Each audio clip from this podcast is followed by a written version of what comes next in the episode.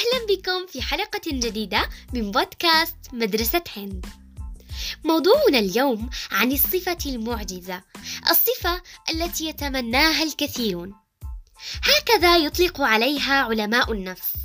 ففي دراسة أجريت على أكثر الأشخاص نجاحًا في معظم جوانب حياتهم، ممن تركوا بصمتهم في هذا العالم، وجدوا أن هناك صفة أساسية مشتركة بينهم.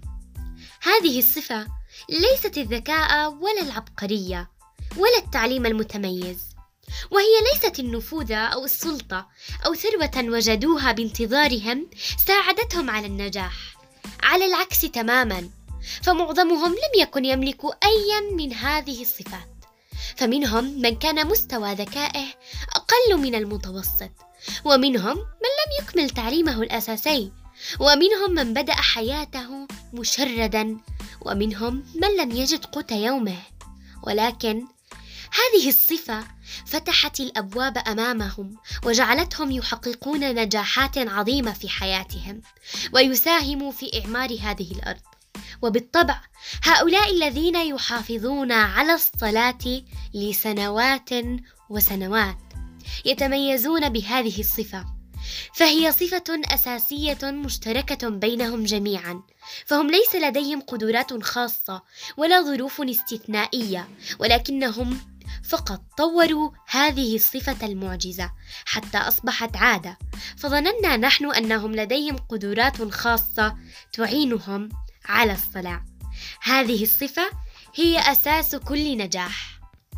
الصفة التي ساعدتهم على المحافظة على الصلاة هي ضبط النفس. أجل.